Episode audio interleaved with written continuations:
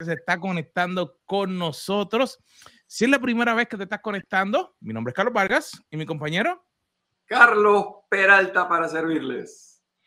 Y realmente es un gusto de que estés aquí con nosotros nuevamente trabajando en nuestra vida espiritual, nuestra vida de negocio y nuestra vida familiar.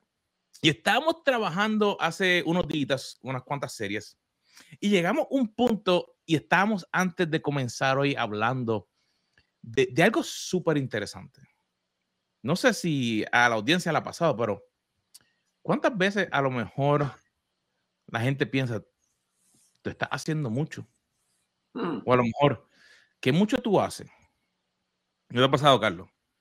Sí, a mí me ha pasado y normalmente la gente no puede entender cómo tú o cómo yo hacemos todas las cosas que hacemos, es verdad. Sí, el sábado me estaban haciendo esa misma pregunta y, y era una persona que, bueno, ha estado escuchando por un tiempo y ve todas las cosas. Y, y yo hablaba con ella y le trataba de, de comunicar eh, que el punto no es tanto en lo que uno hace, sino es en uno poder creer en el propósito que Dios le ha dado a nosotros. Por ejemplo, en el libro de Jeremías dice que le separó desde el vientre. O sea, Dios nos ha creado a nosotros con un propósito para lograr. Pero yo creo que hay momentos en los cuales nosotros no creemos en que eso es posible. ¿No te parece, Carlos? Sí, eh, yo creo que en, en ese punto que estás mencionando que es tan importante, el tema de reconocer que hay un propósito desde la creación para cada uno de nosotros, eso nos mantiene con un alto nivel de motivación. Eh, el apóstol Pablo básicamente lo decía en otras palabras, él decía, yo no estoy como peleando y pegándole al aire, dando manotazos, sino que él tenía una meta muy clara. Y cuando uno tiene claro cuál es su propósito, entonces obviamente uno tiene un alto nivel de motivación porque sabe que lo que está haciendo tiene frutos para toda la eternidad. Pero si pensamos, hay momentos en que a lo mejor nos ha llegado que podemos dudar realmente si Dios nos está escuchando o Ah. digamos si Dios eh, nos pudiera responder. Yo Mm. te diría que hay momentos en los que nos llega esa pregunta. La pregunta no es el problema, yo diría. El problema no es yo pensar, Dios me estará escuchando o Dios podrá responder esta pregunta. Te diría que el problema es cuando paramos y no seguimos, aunque otras personas piensen que estamos locos.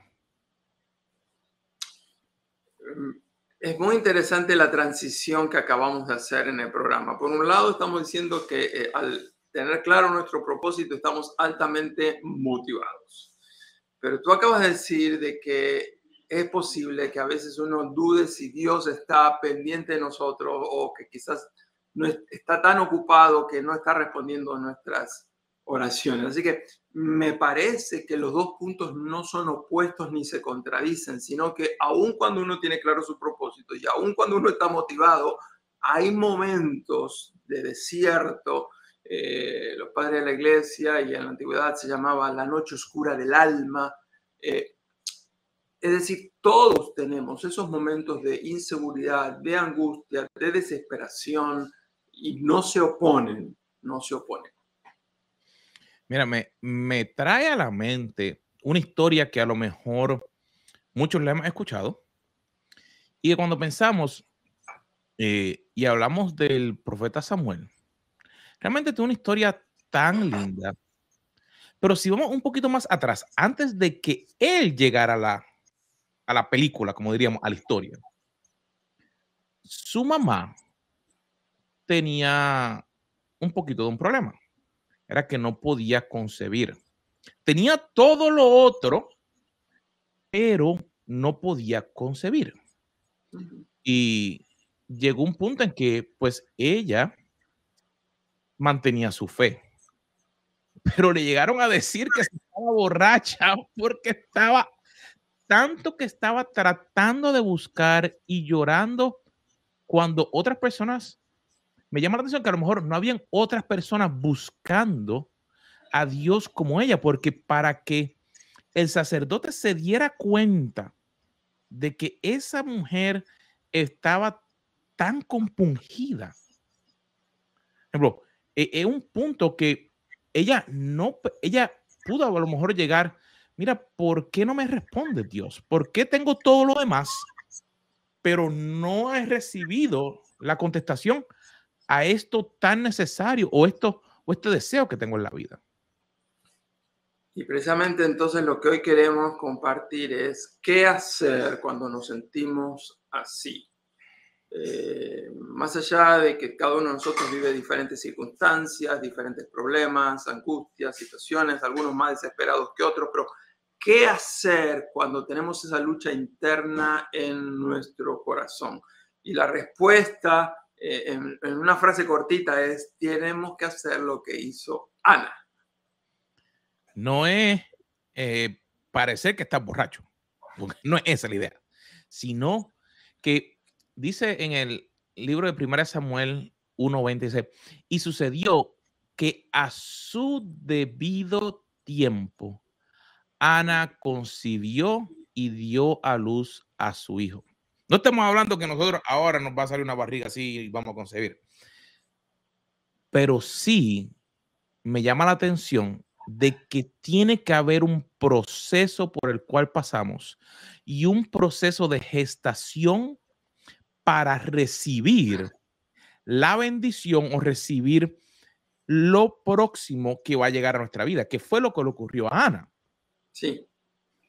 Yo creo que si pudiéramos poner una especie de, pasos a tomar, eh, lo primero quizás lo podríamos llamar fe inquebrantable las circunstancias eran oscuras, ella sabía muy bien que ella era completamente estéril, sabía que la esterilidad no era de su marido, porque su marido había tenido hijos con otra mujer.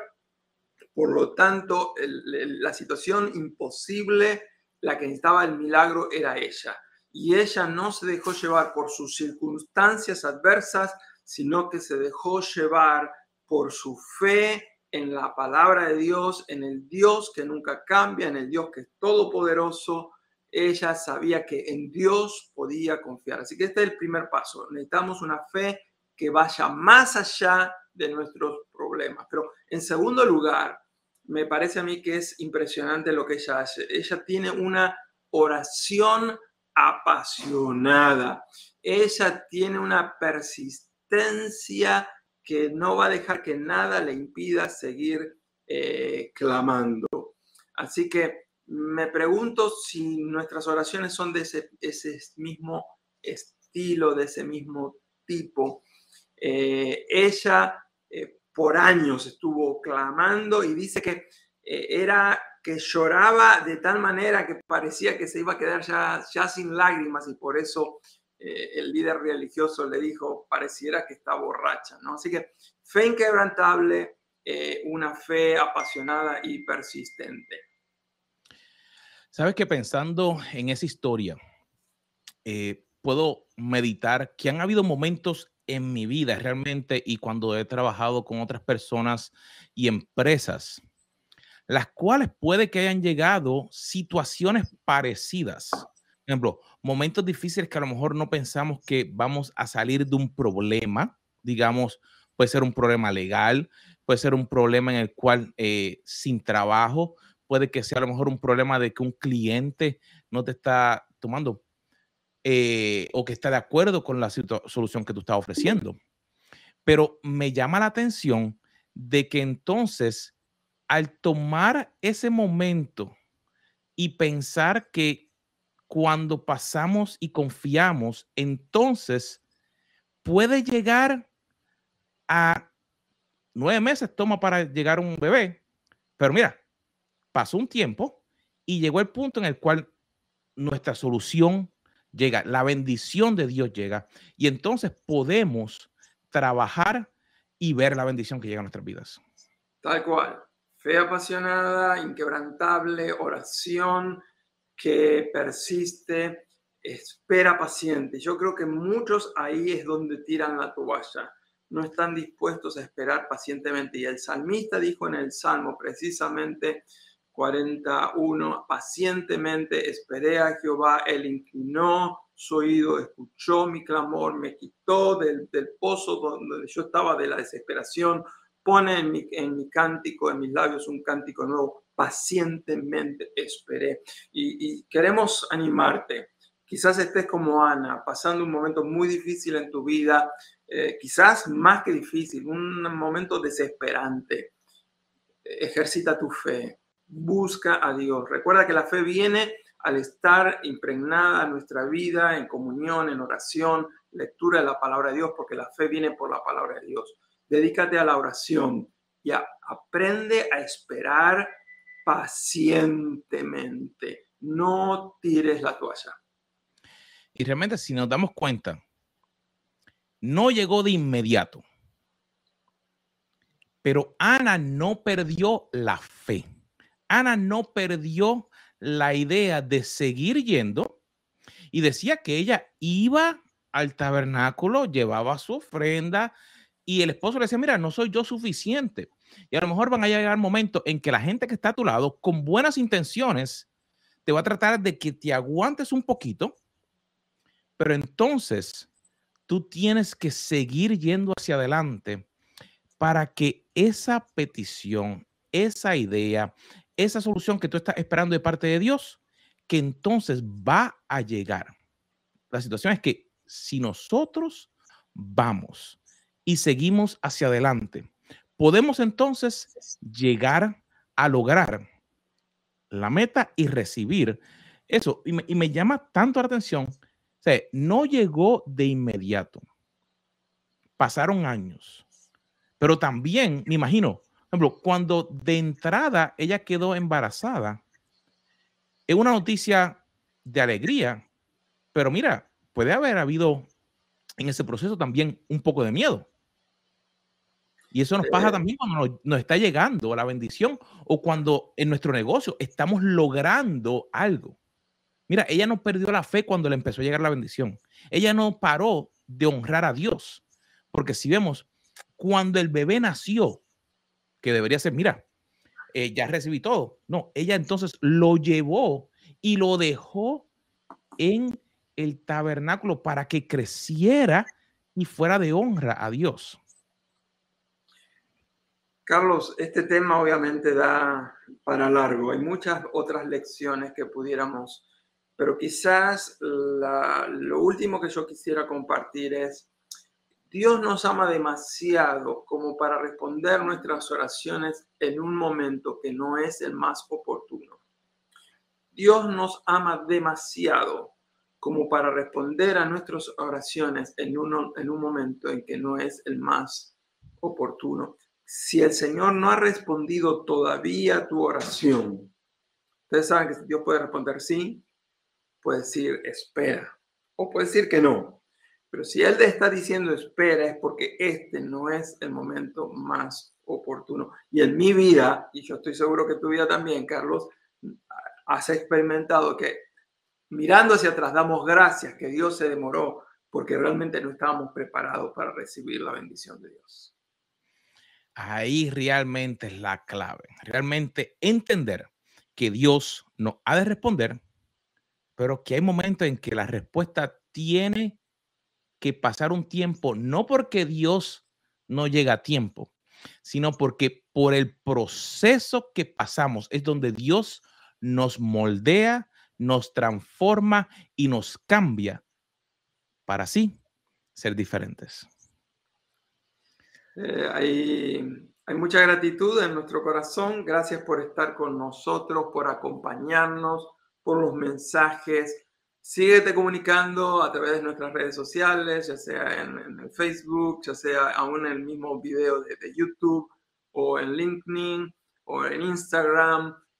Nos encanta escuchar de ustedes. Gracias por los mensajes de aliento, gracias por aquellos que nos dicen, me ayudó, justo era lo que necesitaba. Si no estás suscrito, suscríbete a nuestro canal, por favor. Y si esta palabra ha sido de bendición para tu vida, compártela con otros. Bueno, mi gente, ha sido muy bueno verlos nuevamente. Mi hermano, a mí se me acabó el café. Ya. Así que nos vemos la próxima semana a la misma hora aquí en Café con los Carlos.